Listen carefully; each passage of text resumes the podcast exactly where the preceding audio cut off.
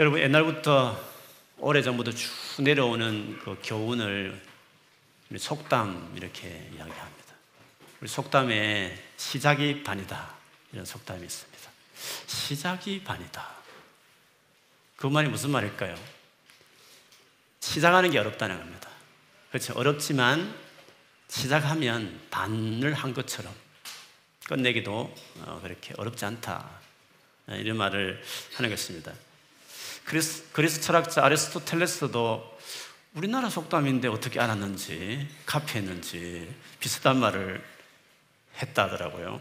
제가 보니까 well begun is half done. well begun is half done. 좋은 출, 좋은 시작은 half done. 반을 이룬 거다. 뭐 이런 말을 했다 그럽니다. 어, 지난 우리 여름 성경학교 몇 주 지났습니다. 여름 성경학교 어, 이 하나를 하기 위해서 우리 선생님들이 얼마나 많이 수고했는지 여러분 아시는 분은 다 아실 것입니다.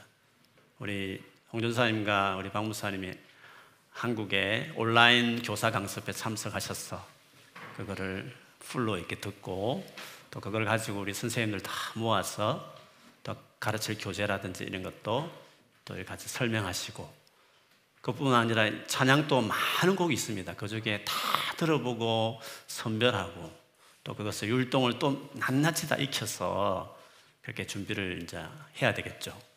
그리고 윈블던 학교 강당이다 보니까 거기 이제 어 뭔가 데코레이션도 하고 데코팀도 모집해서 데코팀도 준비하고 그뿐만 아니라 그냥 어 예배만 말씀 공부하면 아이들에게는 또 그럴 수 있으니까 물놀이라든지 기타 게임을 준비하고 재료도 준비하고 뭘 해야 될지 계획도 세우고 또 그렇게 해야 되지 않겠습니까? 더구나 이번에는 또 거기서 이제 식사도 하다 보니까 우리 권수님 사님 또 수고하셔서 메뉴도 정하고 또 아이 신경 써야 되고 그 재료 준비해서 요리하고 이렇게 또 하는 일도 있었습니다. 이번 또 성경학교는 특별한 일이 있었습니다. 특별히 연극을 하나 준비를 해가 아이들에게 연극으로 이렇게 보고 메시지를 전하고 끝나고 뜨겁게 붙들고 통성 기도하고 그런 시간이 있었어요. 우리 우리 교회 그 유튜브 채널 가보면 그 어, 연극이 올라와 있습니다. 예, 구독과 좋아요를 하셔서 보시면 업데이트를 이렇게 볼 수 있습니다. 아, 참 준비라는 게 만만치 않은 거죠, 그렇잖아요. 시작했다, 반이 했다 할 만큼 정말 시작이 반이다 할 만큼 어, 준비 기간이 참 뭐, 무슨 일 하든지 그렇습니다. 사업 하나도 오픈할 때 얼마나 많은 준비를 하겠습니까? 시작하면 거의 반을 한 것처럼 그렇게 어려운 것입니다. 어, 여러분 많은 준비를 하시고 많은 계획을 하시고 방학을 보내고 또 어떤 일을 하는 그 준비 기간이 헛된 게 아닙니다. 반을 하는 것이다 생각하고 무슨 일든지 준비 과정 어, 시작도 안한것 같고 이루어지지 않은 것 같아도 그 준비 과정이 다 좋은 겁니다. 필요하고 그게 정말 잘하고 있다는 것입니다. 여러분 하나님께서 이 세상을 만드실 때 얼마나 많은 생각과 계획과 준비를 하셨겠습니까? 여러분, 하나님께서 이 세상을 만드신 이유, 왜 이 많은 세상을 만드셨을까? 만드신 이유와 목적이 뭘까?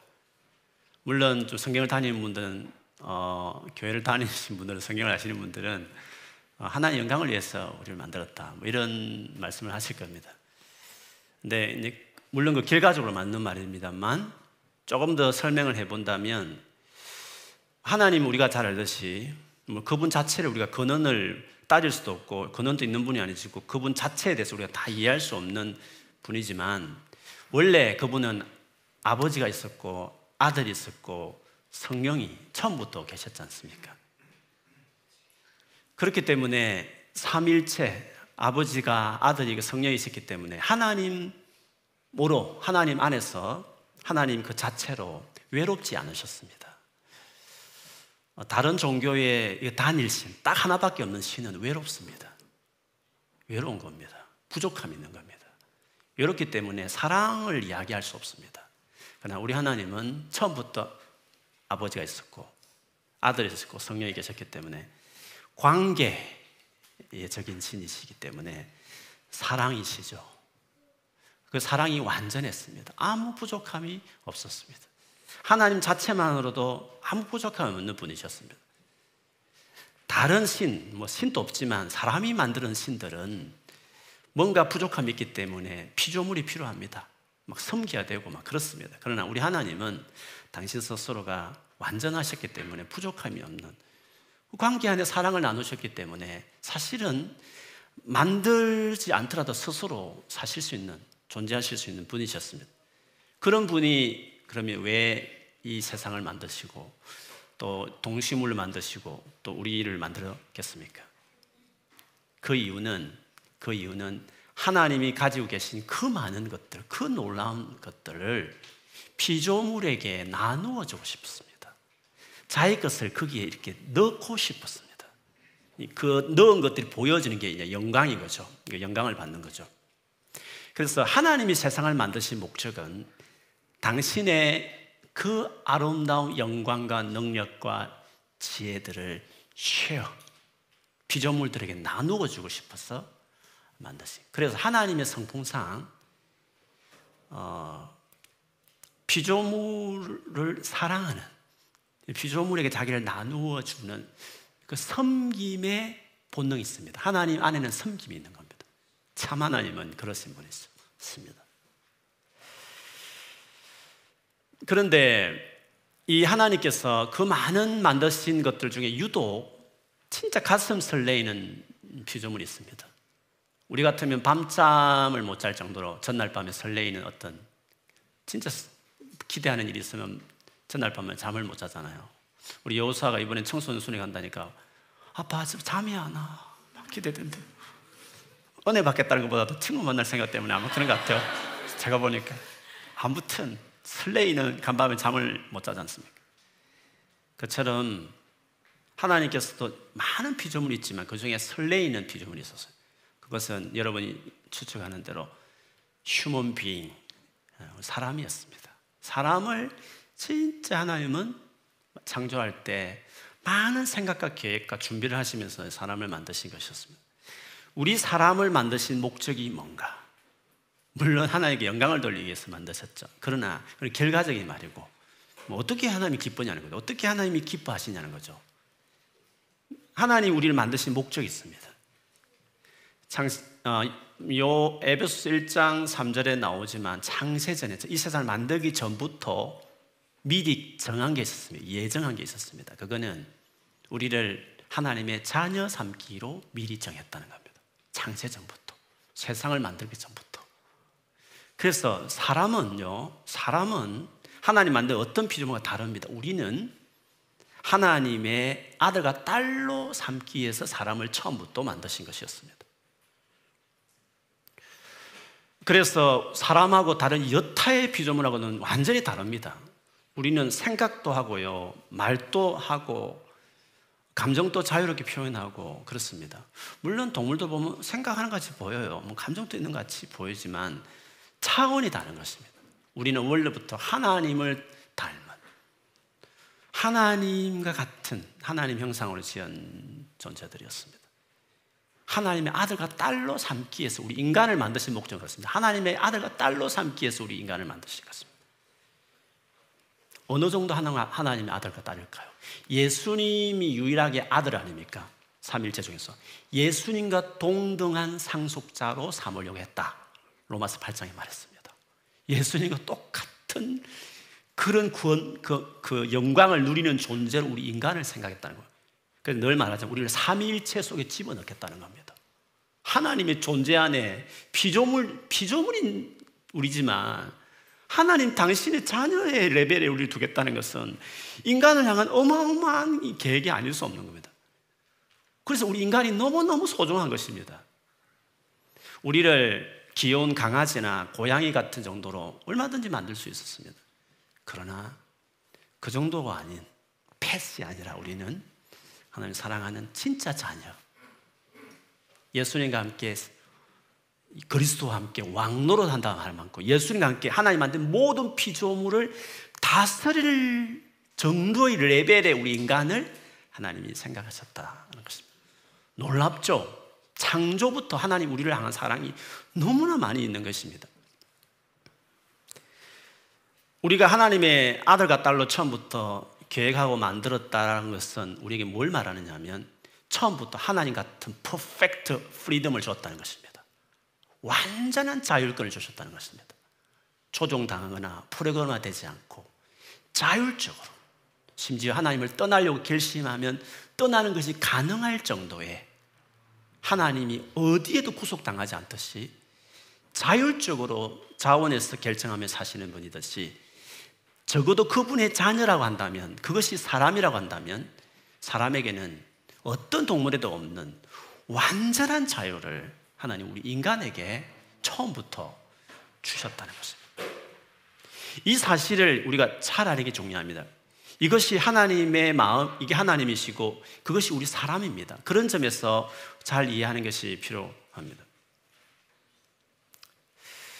그런데 아쉽게도 안타깝게도 사람들은 하나님 주시는 그 완전한 자유, 진짜 완전한 자유였습니다. 그러니까 하나님을 떠났죠. 그 자유가 뭔가 결함이 있었으면 못 떠났겠죠. 안 떠나도록 조종했겠죠. 떠났다는 것 자체가 지옥 갈 정도로 만들어졌다는 것이 그 자유가 완전했다라는 증거입니다. 진짜 완전한 자유를 주셨구나. 하나님을 대적할 정도로 진짜 완전한 자유를 어떤 피조물도 없는 완전한 자유를 인간에 주셨다는 것 자체가 타락이라는 것, 지옥이라는 것 자체가 우리에게 완전한 자유를 하나님 처음부터 주셨다라는 하나의 에비던스와 같은 것이죠. 그래서 스스로 그 길을 결정했습니다. 하나님은 그걸 막지 않았습니다. 선악과 딱 먹을 때저 같으면 손을 딱 손모가지 잡았으면 이 엄청난 이 엄청난 불행이 안 생겼을 텐데 이 엄청난 고통스러운 일들이 이 세상에 발생하지 않았을 텐데 하나님 그걸 안 막았다는 겁니다. 지독하시죠. 자녀 삼는 걸 내가 포기하잔다. 그걸 막는 적시로 자율권을 존중하지 않는 적시로 자녀 삼기를 스스로 포기하는 것이기 때문에 하나님은 인간이 결정했을 때, 뭔가 하기로 결정했을 때, 그거를 막지 않으셨다는 거죠. 예, 막으시지. 이렇게 고통스럽게 하지 않고. 그렇게 안 해가지고 제일 힘든 분은 하나님 당신 자신이셨습니다.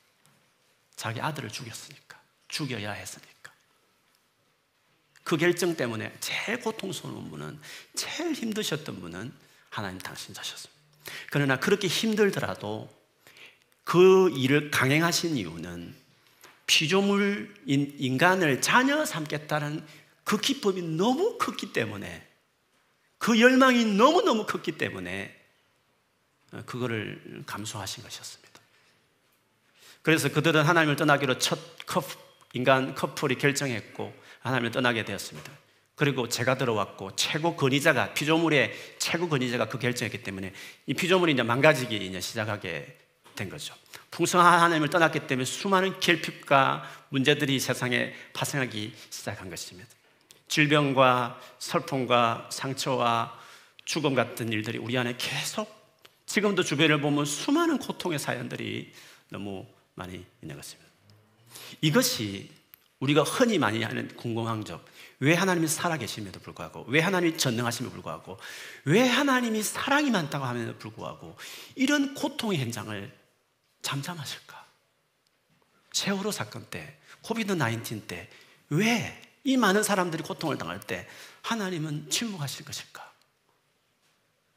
왜 그렇다고 생각하십니까? 진짜 하나님 살아계시는데, 진짜 전능하신 분이 있는데, 왜 그렇게 하실까요? 왜? 조금 전에 말씀하셨던 그 하나님의 의지 때문에 그렇습니다. 여러분, 다른 이야기지만 병원에 가보시면 제가 이번에도 병원 몇 번 신방했지만 그 병원에 누워 있는 분들 다 사연이 있습니다. 다 사연이 있습니다. 다 사연이 있습니다. 한 사람 한 사람 사연 들어주면 하나님이 다 고쳐야 됩니다, 사실은. 다 고쳐야 될 사연이 있습니다. 어떤 분 아버지고, 어떤 사람 엄마고, 어떤 사랑하는 아들이고 딸이니까. 하루에도 교통사가 얼마나 많이 나는데요. 그 교통 당한 사람 중에 못된 사람도 있겠지만 다 사연이 있는 분들입니다. 사랑이 많고 전능하시면 다 교통사고도 안 나게 만들어야 됩니다. 지금 말하면 하나님께서 모든 걸 다 관여한다고 생각해 보십시다. 모든 불행들을 다 관여한다 생각해 보십시다. 그러면 진짜 하나님인가? 사랑이 많으신 것인가? 전능하신 분이신가? 그게 우리가 정말 기대하는 사랑이 많은 하나님이신가? 잘 생각해야 됩니다. 하나님께서 우리 안에 분행과 고난을 이렇게 허용하시는 그것이 사랑의 표현이라는 걸 알아야 됩니다. 물론 그대로 있으시면 방치한 채로 그냥 남을래라 어쩔 수 없다고 있으면 당연히 사랑이나 그분의 능력에 대해서 우리가 의심할 수 있습니다. 그런데 하나님이 선택한 방식이 있습니다. 우리의 자율권을 존중하시면서 즉 인간이 준 자율에 의해서 그 프리덤에서 저질러져서 세상이 이렇게 불행해지는데 우리 안에 있는 수많은 불행은 자유를 가진 우리들이 저질러 놓은 잘못이지 하나님의 사랑 없음과 하나님의 무능함에 대한 증거는 아닌 것입니다. 너무 우리 자유를 존중하신 하나님의 그 고집 때문에 우리의 결정에서 인류의 결정에서 이루어지는 것에 대해서 하나님께서 그냥 존중한다는 의미에서 표현이 좀 그렇습니다만 존중하는 의미에서 고난과 고통을 우리에게 그냥 두실 수 있는 것입니다. 그런데 그럼 하나님 우리의 고통과 우리의 아픔에 어떻게 참여하는가? 정말 그것에 관심이 있으신가? 관심 있죠. 그 증거가 뭡니까? 자기 아들을 그 고난의 고통의 가장 근원인 죄의 문제를 위해서 자기 아들을 죽였다는 겁니다. 자기 아들을. 어떻게 그분이 우리 고난의 문제에 관심이 없는 분입니까? 어떻게 그분이 우리의 아픔에 관심이 없는 신이라고 말할 수 있습니까? 우리가 흔히 생각하는 하나님, 모든 문제 다 해결해 주시고, 고통했을 때 다 고쳐주시고, 다 고쳐주시고, 고통사고 다 막아주시고, 당해도 다 낫게 하시고, 모든 직장 다, 다 해결해 주시고, 모든, everything 다 해결해 주시는 그런 분이면 사랑이 많고, 정말 능력이 많으신 분이라고 말할지 모르겠지만, 그러면 우리의 자유는 어디 있습니까? 하나님 다 하는 것이 그렇지 않습니까? 우리의 자유를 존중하시지만 다른 한편으로 당신의 방식으로 오히려 그게 복잡합니다. 재지지 마!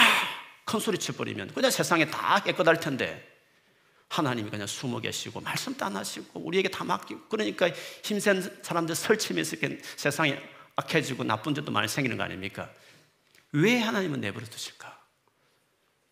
죄짓지 마 하고 탁 나타나시면 전 세계가 평화롭게 되고 정의롭게 될 텐데 그 방식이 있는데 왜 하나님은 그 방법을 하실 수 있는 분이 안 하실까요? 그러면 더 이상 인간은 자율이 없는 겁니다.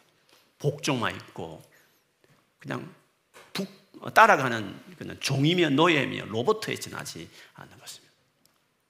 그래서 고통과 아픔을 내버려 두시면 우리 인간 향한, 향한 사랑의 표현이라는 것을 알아야 합니다. 물론 이거 복잡한 이야기입니다.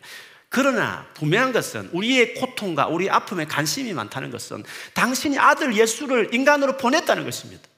수많은 모욕과 고통과 비난을 받으면서 마침내 우리의 손에 의해서 십자가 피 흘려 당신의 아들을 죽겠다는 것입니다. 우리의 고난을 해결하기 위해서, 우리의 제 문제를 해결하기 위해서.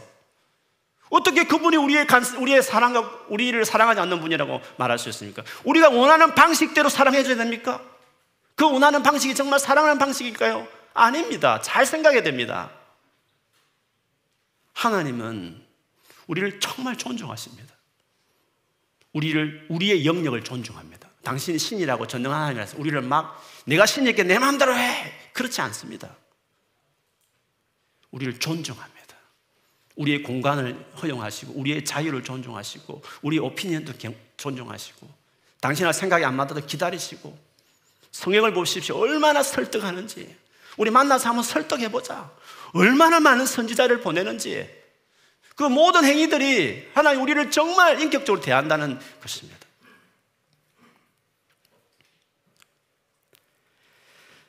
하나님께서 우리를 구원할 계획을 위해서 자기 아들을 보내겠다. 그것도 하나님 우리가 타락할 것을 보셨기 때문에 자기 아들을 보낼 것을 미리 계획한 겁니다.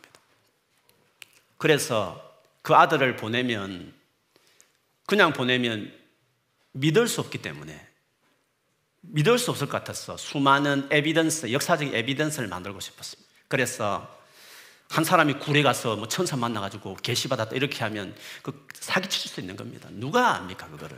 어떻게 그걸 믿을 수 있단 말입니까? 하나님은 그런 방식을 우리를 다루지 않습니다.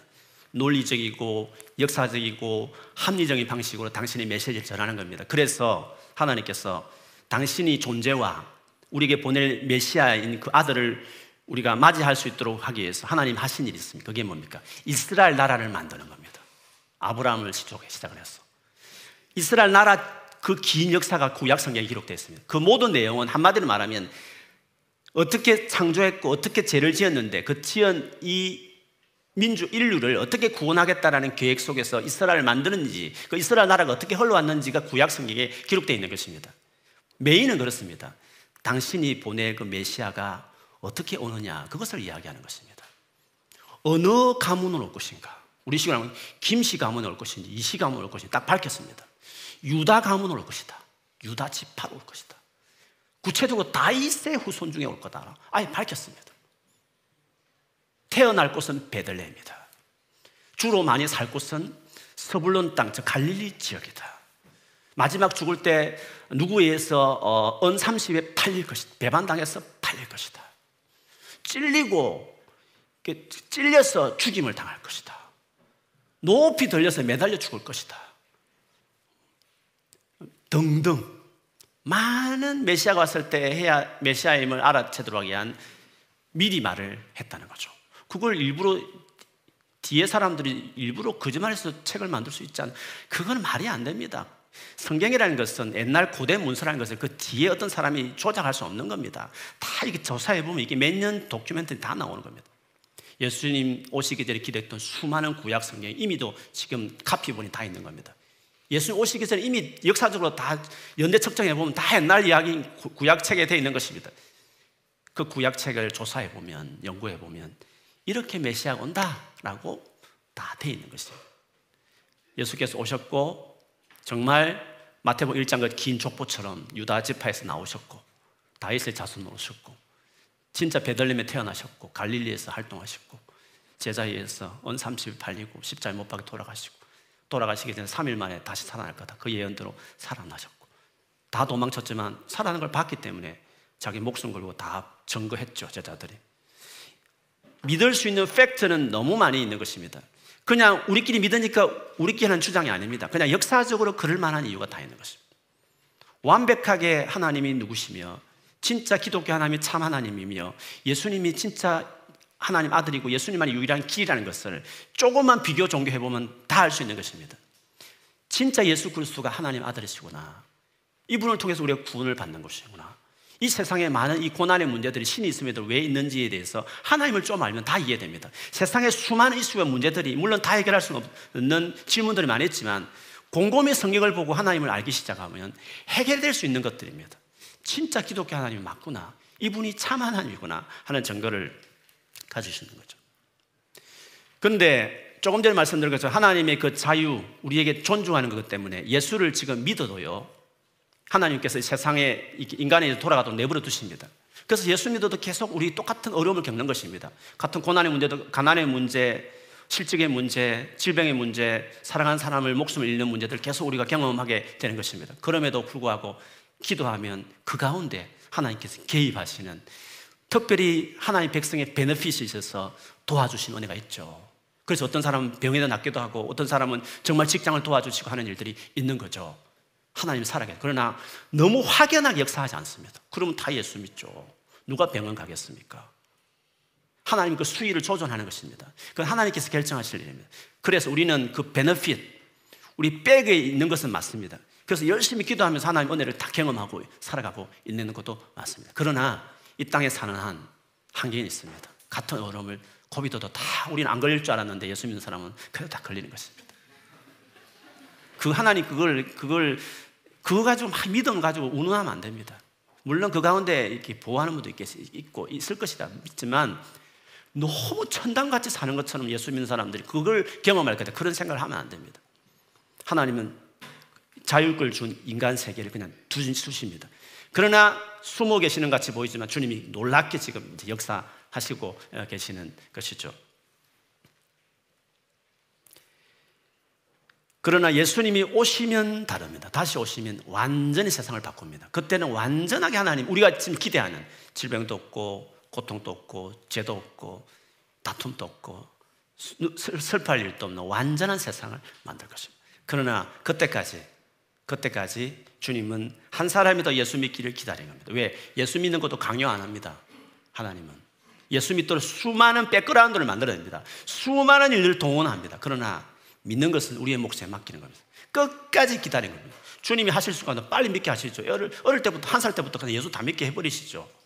근데 왜 기다리십니까? 마지막까지 너의 freedom을 내가 존중하고 싶다.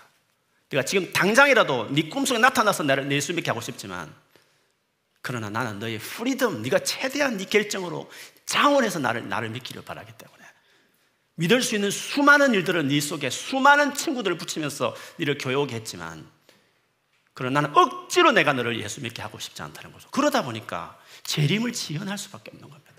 계속 미룰 수밖에 없는 거죠. 그 사이에 세상은 더 어지럽고 많은 문제가 생기겠죠. 그러나 하나님이 그 이해할 수 없는 우리를 향한 그 존중하심 때문에 이런 일들이 있는 것입니다.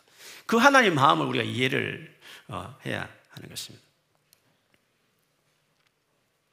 주님 오시면 그러나 완전히 진짜 모든 것을 해결해 주실 것입니다. 이런 이런 주님의 마음, 주께서 이 세상을 구원하기 위해서 자기 아들을 보내시고 그 아들이 십자가에 돌아가실 것이라는 것과 그리고 이 아들을 모든 사람이 믿도록 예수님 오시기까지는 이스라엘에게만 한정해서 당신을 계시하고 드러냈지만 예수님 오시고 나서 온 인류가 구원받을 수 있는 길이 열리고 났을 때는 온 인류에게 인포메이션을 공개하라는 것입니다. 온 족속에 가서 참 하나님이다 이 정부를 다 공개하라는 것입니다. 그리고 이 예수님이 누구신지를 알리면서 이 예수를 믿어서 자원해서 믿도록 빨리 알리라. 그게 성경의 중요한 가르침입니다. 그래서 예수 그리스도의 십자가 죽음과 부활 그리고 모든 족속이 예수를 믿도록 모든 민족이 예수를 믿도록 하는 성교 이 두 가지가 신구약의 주제입니다. 근데 오늘 우리가 읽었던 이사야서를 보면요. 이 두 가지 주제를 가장 많이 언급하고 있는 책이 이사야서입니다. 예수님이 십자가 죽음, 고난, 그리고 모든 민족들이 다른 나라들이 예수를 믿을 것이라는 이두 가지 사실을 이사야서가 잘 기록하고 있습니다. 성경이라는 것이 한 사람이 한꺼번에 앉아서 기록한 거 아닙니다. 1500년의 기간 동안 40여 명의 사람들이 각각 다른 장소에서 기록했는데 그것이 모아졌는데 놀랍게 예수님에 대한 내용이었죠. 하나님이 주신 각 사람이 주신 메시지였지만 모아보니까 다 일치되는 거죠.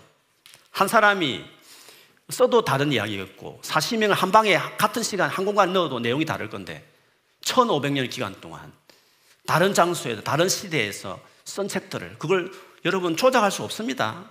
문서나 요즘엔 조작이 안 나. 옛날 문서는 조작이 가능하잖아요. 다 썼기 때문에 조금 연구해 보면 다 압니다.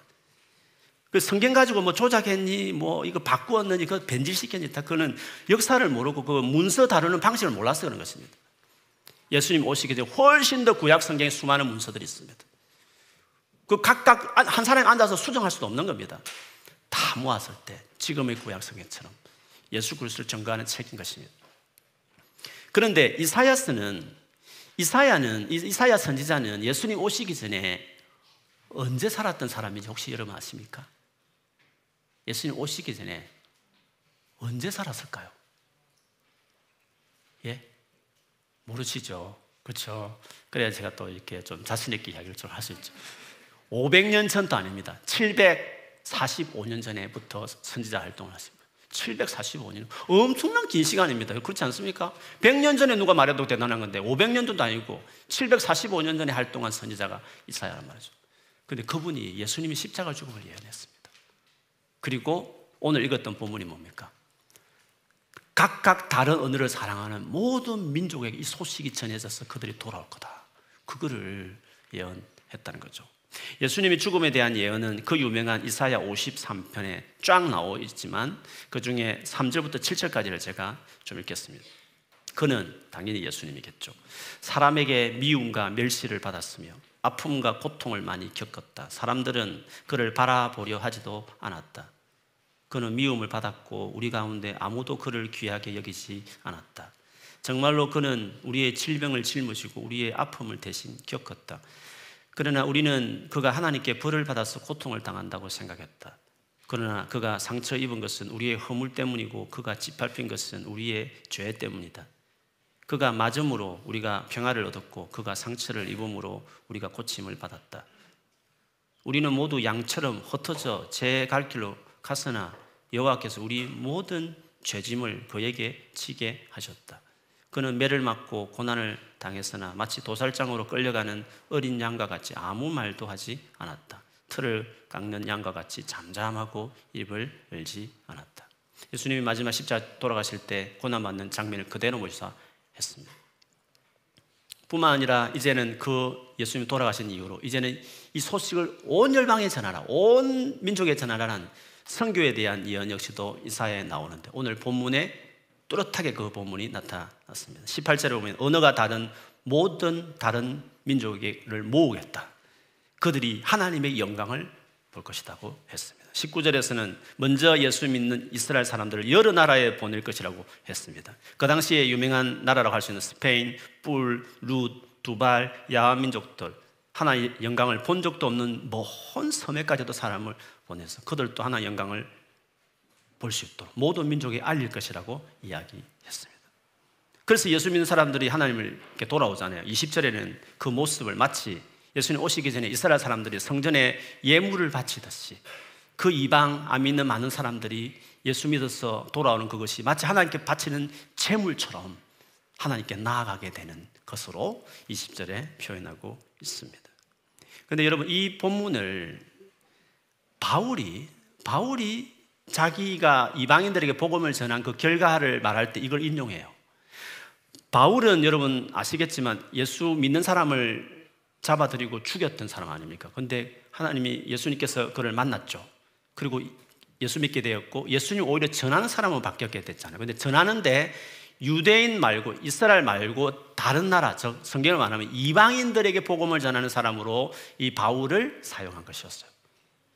그가 이방인들에게 열심히 복음을 전했는데 그 복음을 전하면서 예수 믿은 이 야기에 대한 이야기를 로마서 15장 16절에 이렇게 이야기하고 있습니다.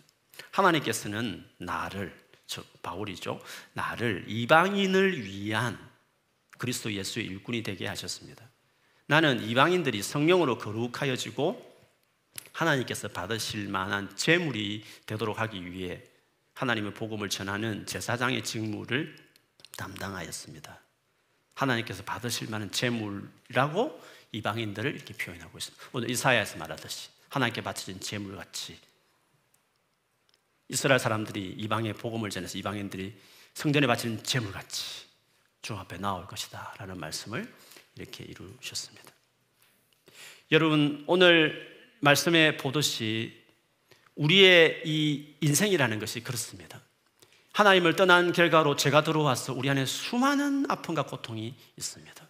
예수를 믿는다 치지만 예수님 재림하기 전까지는 같이 그 고통을 겪는 일도 여전히 많이 있습니다. 물론 또 기도해서 하나님께서 도와주신 은혜도 역시 우리 가운데 또 많이 있는 것도 사실입니다.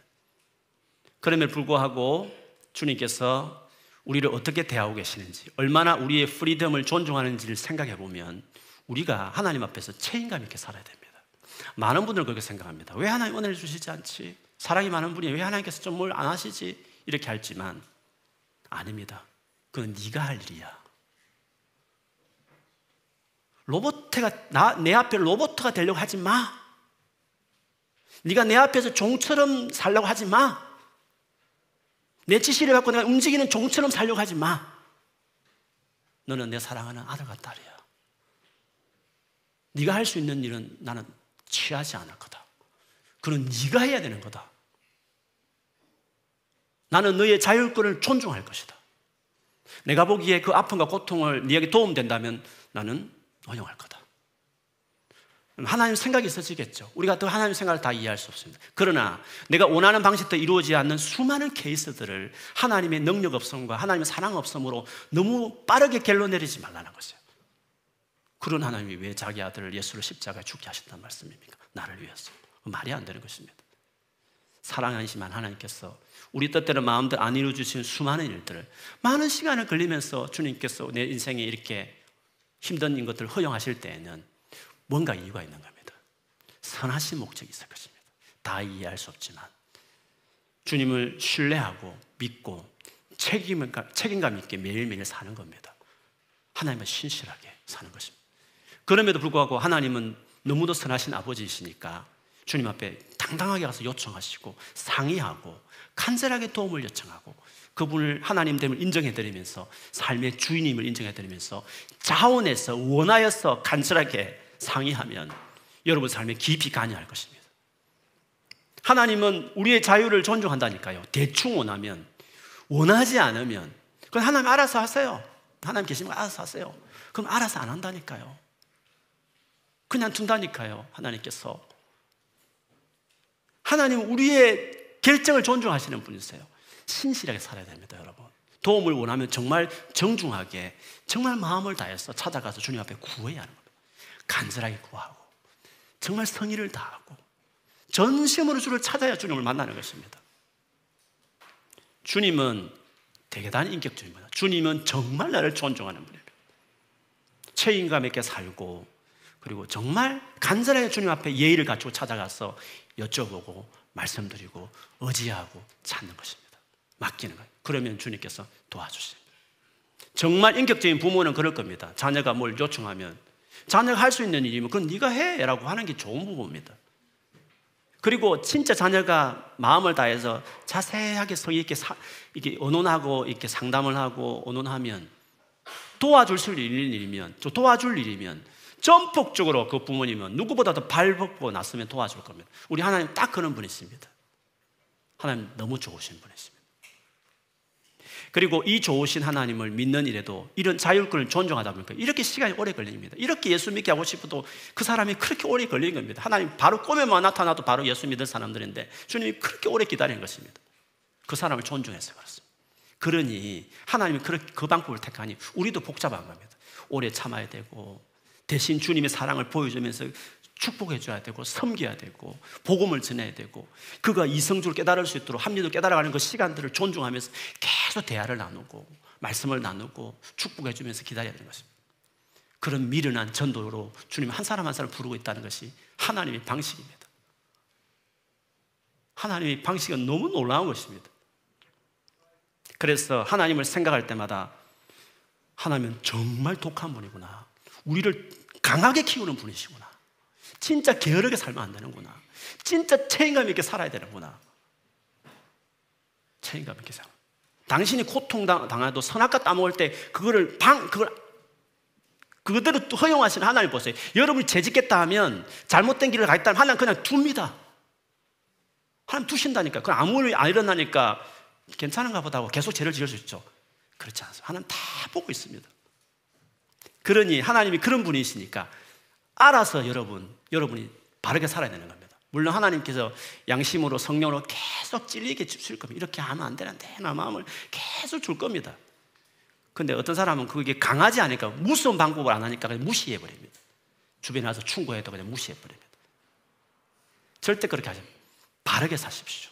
하나님 말씀하실 때 잔잔하게 우리 위협하지 않는 수준으로 인격적으로 말씀하실 때 여러 가지 루트로 말씀하실 때 알았어. 자원해서 정말 정신 차리고 원하여서 주의 말씀도 살아가야 하는 것입니다. 예수 믿는 것도 마찬가지겠습니다. 그리고 딴 것까지 복음 전하는 일도 우리가 그런 식으로 사람을 해야 하는 것입니다. 열심히 섬기고 사랑하고 축복. 하나님이 놀랍게 역시 같이 역사하실 것입니다. 우리 남은 때를 이런 주님과 함께 예수님을 잘 믿고 스스로 주님께 순종하고 살고 그리고 이 좋으신 분이 이러다 보니까 오래 참으면서 설득하면서 격려하며 사람들에게 예수님 전하고 예수 믿도록 축복해주고 잘 섬겼어. 모든 사람들이 예수 믿도록 도와주는 일들을 그거 하다가 우리가 주님 앞에 그 좋으신 주님 앞에 서는 것입니다. 여러분 모두가 그렇게 살아가는 삶이 되기를 주님 이름으로 축복합니다.